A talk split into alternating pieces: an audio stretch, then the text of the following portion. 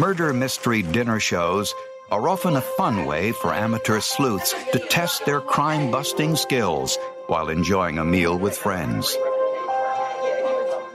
This is the story of a man killed just hours after leaving the theater. Despite some good acting, the killer was no match for the skills of real life forensic scientists.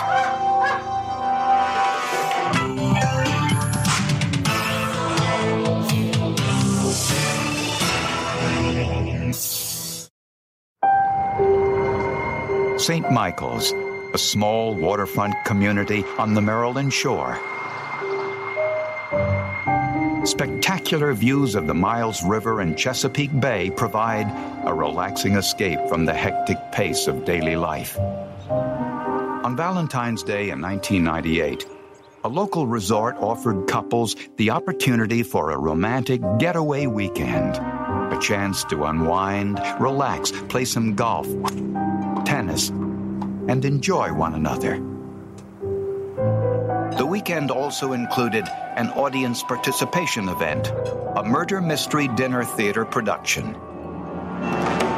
The first hour is generally a cocktail hour, and the actors are emoting during this whole hour, and the, the uh, audience can very readily see who is who's the bad guy, who hates who, and why. In the audience that night were Steve and Kim Rico from Laurel, Maryland. Steve was a golf course ground superintendent. Kim, a hospital surgical technician. Ironically, the Ricos were seated next to a real life prosecutor and his date, a probation officer. Kim and her husband Steve were sitting there, and she jumped right up and said, Hi, my name's Kim, and this is Steve. And I was like, Oh, this is going to be a good table to sit at. you know, she's a friendly person. She was very active in terms of trying to figure out what was going on in the play, uh, talking to uh, various of the actors, uh, trying to get insights into who might be about to commit the murder that was going to happen in the play, and later on, who did it. By all accounts, the evening was a success.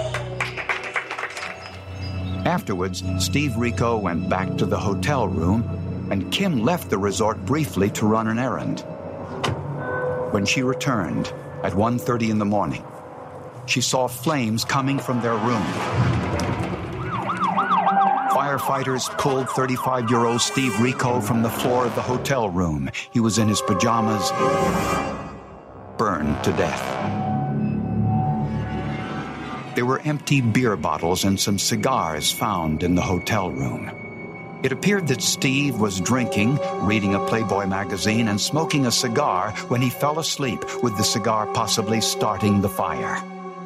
I remember just coming back from a walk with my family and getting the phone call from my sister and physically collapsing to the ground. So um, it was very tough.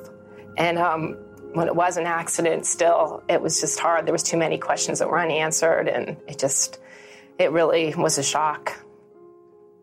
This was viewed as a, I don't want to say routine, but it was viewed as a routine smoker's accident. That the smoker fell asleep, that, that a, a, fire started, and the smoker died. And that's kind of how the police took it and understood it to be. In addition to his wife, Steve Rico left behind an eight year old daughter, Anna. He was a great man, uh, cared a lot about his family. Uh, most important things in his life were his daughter and his wife and his job. Fire investigators noticed a melted plastic soda bottle on the table next to Steve's bed. Investigators call this a pointer because it usually points in the direction of the fire. But other clues in the room would point to an entirely different direction.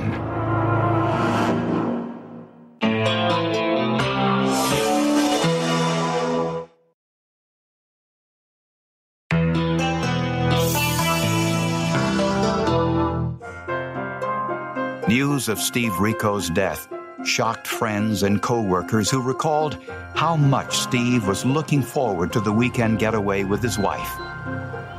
Sometimes it's hard to get past thinking right now of just his last moments, but um, I try to get past that. And a lot of times, especially when my family gets together, we think of the good times still. And I remember just him, like I said, he was my big brother. I mean, I remember um, dancing with him at my wedding, and excuse me, I'm always telling me that he'd always be there for me. And uh, there's been a lot of times that I needed him, so it's been tough. Deputy Fire Marshal Michael Mulligan was assigned to investigate the fire. The physical fire damage to the hotel room was minimal. It was so well insulated that the fire didn't have enough oxygen to spread. One cigar was missing from a new pack near the bed. It appeared that the fire started on the bedroom floor where Steve was lounging at the time of the fire. We eliminated a possible electric uh, source of ignition. The, the heating and air conditioning units were eliminated, uh, lightning, and, uh, and there was nothing else at the point of origin. With the most common causes of the fire eliminated, it looked as if a lit cigar might have been the cause. But investigators could find no evidence of the cigar butt or ashes. Dr. David Fowler, the deputy chief medical examiner for the state of Maryland, immediately performed the autopsy. Blood tests revealed that Steve had a normal concentration of carbon monoxide in his system extremely unusual for someone who died while breathing the carbon monoxide produced by a fire. The next step was to examine his airway passages for signs of smoke inhalation. You have this layer of mucus which lines the inside of your airway to trap foreign particles, of which soot is one, and it gets stuck onto that and it stays there, and we can find that very easily at the time of the autopsy. I found absolutely no soot. Well, now I have two tests which are both telling me exactly the same thing that he was not breathing at the time of the fire. To see if it was possible for a lit cigar to start a hotel fire, investigators conducted an experiment. We got a pillow and a pillowcase, and we did our own burn test. Went out and got a hold of some backwood cigars, lit the cigars, and placed them on the uh, pillowcase and then directly on the pillow made a crease in the pillow, and we did this repeatedly. Hotels usually use bed coverings treated with flame retardant chemicals in order to prevent this very scenario. At no point could we get the, uh, the pillow, the pillow uh, case, or the bedspread to burn. Another contradiction. Steve was not known to be a smoker. He didn't smoke. He didn't smoke at all. In fact, at one time during a uh, golf banquet, a sales meeting, he was offered some very fine cigars by one of the salesmen who were selling some, some equipment for lawn care. Uh, and uh, he refused and told his friend, I, I don't know why people would even smoke those things. But if Steve Rico was dead when the fire started, what killed him?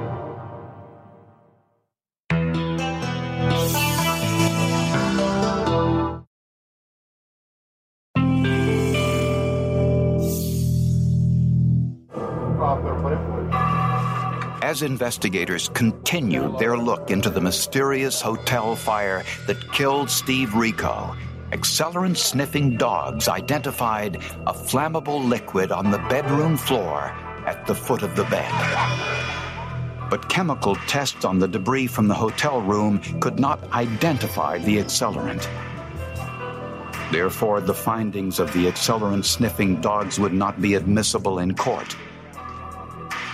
Nonetheless, the fire marshal ruled the fire arson. There were empty beer bottles in the hotel room, and Kim said Steve was drinking heavily at dinner. But the autopsy found no alcohol in his system. A background check revealed Steve had over $400,000 worth of life insurance with his wife Kim as the beneficiary. Interestingly, Kim purchased an additional $250,000 policy on Steve's life shortly before he died. Detectives also learned that Kim Rico was having a sexual affair with a man 10 years younger and discovered love letters in Kim's personal papers to prove it. Kim Rico denied she was involved in her husband's death, but admitted the couple was having marital problems. Kim said they went to the resort to work on their marriage. But after the dinner theater performance, the two argued over sex. Her story was that uh, he wanted to have sex with her that night, and she had turned him down. They had an argument, and she left the scene because of his frustration and his disappointment with her. And Steve stayed behind. According to Kim, he was drinking, reading a Playboy magazine, and smoking a cigar. But investigators discovered evidence that Kim was seeking to end their eight year old marriage, not fix it. Kim was an extrovert, Steve, a homebody. And Kim told friends and relatives the two were incompatible she kind of played games with him at the end because she told him she was not happy and she I think she told us that she was considering divorce. And then she said that he's got to work on himself. He's got to make improvements. He's got to um, do a bunch of things. And he did start doing all those things because he did want to save the marriage and he admitted, okay, I need to spend more time with my family. I need to, you know, if that's what, you know, I do love them. Uh, and he started working on all those things. And then she killed him. Kimberly's coworker uh, informed us that Kimberly had come to him. She believed what he believed in a joking manner that uh, Kimberly wanted this coworker to kill Stephen. Still not enough. Hmm, I got a little job for you. Oh yeah, what's that? You can kill my husband for me. the coworker thought that she was joking, thought that they had just been having normal marital problems. So the coworker told Kimberly, you know, just laughed and said, uh, "Oh, just why don't you just put him to sleep with succinylcholine, and he'll go to sleep forever." It may have been an unfortunate joke. Succinylcholine is a drug Kimberly Rico would have had access to as a medical technician. It's used to relax the muscles before placing an intubation tube down a patient's throat. In large doses, it is lethal. Succinylcholine is broken down by human enzymes almost immediately and is therefore untraceable. Kimberly, being a medical technician, assisted in surgery. And we knew that, and we learned that succinylcholine is on the cart there, but it's not accounted for as narcotic drugs are required to be accounted for. Steve's autopsy found no traces of succinylcholine. Police contacted laboratories throughout the United States to see if there was a test to find succinylcholine in human tissue, and they found none. Investigators tried to locate the store where Steve purchased the cigars found in the hotel room. Sergeant Joe Gamble visited 26 convenience stores in the vicinity of the Rico's home. In one, he found the same brand of cigars. When the clerk was shown pictures of Steve and Kim Rico, she identified Kim as the one who purchased the cigars and beer. She remembered that she came in and bought a package of cigars oh, and beer. And I asked her, Why did you remember that? And the lady told me that she liked the color of Kimberly's hair. Kimberly has red hair. And she asked Kimberly where it was where she had her hair dyed. Get your hair dyed. I don't dye my hair, it's natural. Can't and Kimberly got very upset with her and told her, This is my natural color. By Kimberly getting upset with the clerk, the clerk, it embedded in her memory. You know, when she saw the picture, she knew, and, and she thought it strange that this woman was buying a pack of cigars. Um, she actually identified the same cigar. So at that point, I felt that we, we had her. The cigars in Steve's hotel room had a price sticker printed with ink that matched the printing ink used by this convenience store, confirming the cigars were purchased here. But the state's case was very weak without scientific proof that an accelerant was used or that Steve had been injected with succinylcholine.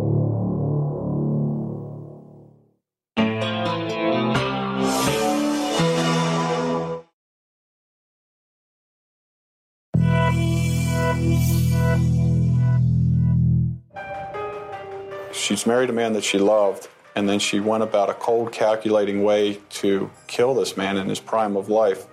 Uh, leads me to believe that she's one of the most cold blooded murderers that I've been involved with.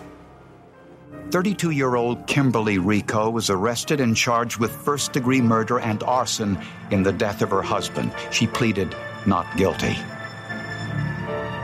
With no way to prove succinylcholine was in Steve's body and no scientific evidence an accelerant was used to start the fire, prosecutors were forced to use a process of conclusion by exclusion. They had to rule out all other possibilities for how the fire started in an effort to convince the jury that Steve Rico was murdered. This was a healthy young man who was in his mid 30s, worked as a outdoor person, very fit, um, who had died suddenly, unexpectedly. There was absolutely no medical disease process or natural disease process that was identifiable in his death, and that he was, in fact, not intoxicated, and in fact, he had died before the fire. And so, from my point of view, I could come up with a large list of exclusions, um, which led me to believe that in fact he had been um, poisoned with succinylcholine or some similar type of agent, uh, which we could not trace. Prosecutors believe Kimberly Rico planned her husband's murder long in advance. The evidence? The purchase of the additional $250,000 worth of life insurance, the purchase of the beer and cigars, and her sexual affair with another man. What we were able to hear in court was many of her friends testified because she spoke to several of her friends and told them her plans to kill Mr. Rico. Um, some in detail. Um, a couple of her friends she told in detail of her plans. Prosecutors believe Kim confiscated a vial of succinylcholine from the hospital where she worked. After the murder mystery performance, Kim waited for Steve to go to sleep.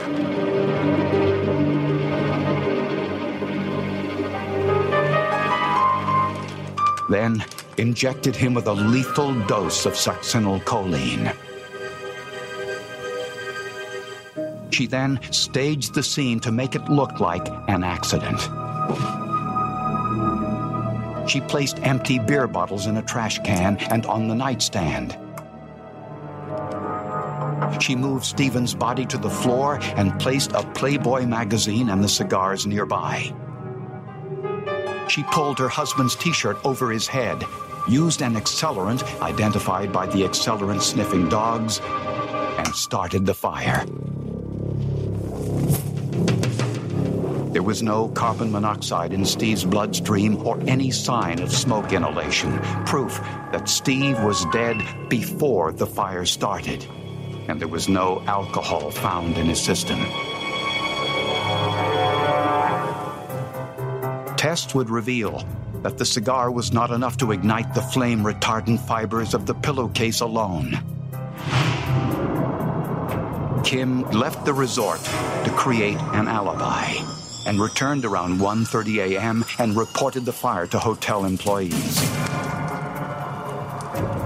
The motive Kim wanted to get rid of her husband so she would be free to pursue the relationship with her lover. The defense argued that Stephen Rico's death could have been caused by the fire and that his lack of consciousness might have been caused by the accumulation of chemicals he inhaled through his work at the golf course. The jury found Kim Rico guilty of first degree murder and first degree arson. She was sentenced to life in prison. This whole thing now that's in the hands of the jury. Without the science, Stephen Rico probably would have been buried, and and uh, we would have all thought this was, this was just a horrible, tragic fire death, and and his case probably would have been labeled accidental death, and he would have been buried, and nobody would have ever known. I just know that his life was valued, and um, nobody deserves such a thing. And he was a very good man, and most of all, he was a good father, and um, he loved his family, and we loved him very much, and we're very proud of him. And I'd give anything to have him back. Since this case went to trial, scientists at the Karolinska Institute in Sweden and now in the United States have developed protocols enabling the identification of succinylcholine even in embalmed tissue.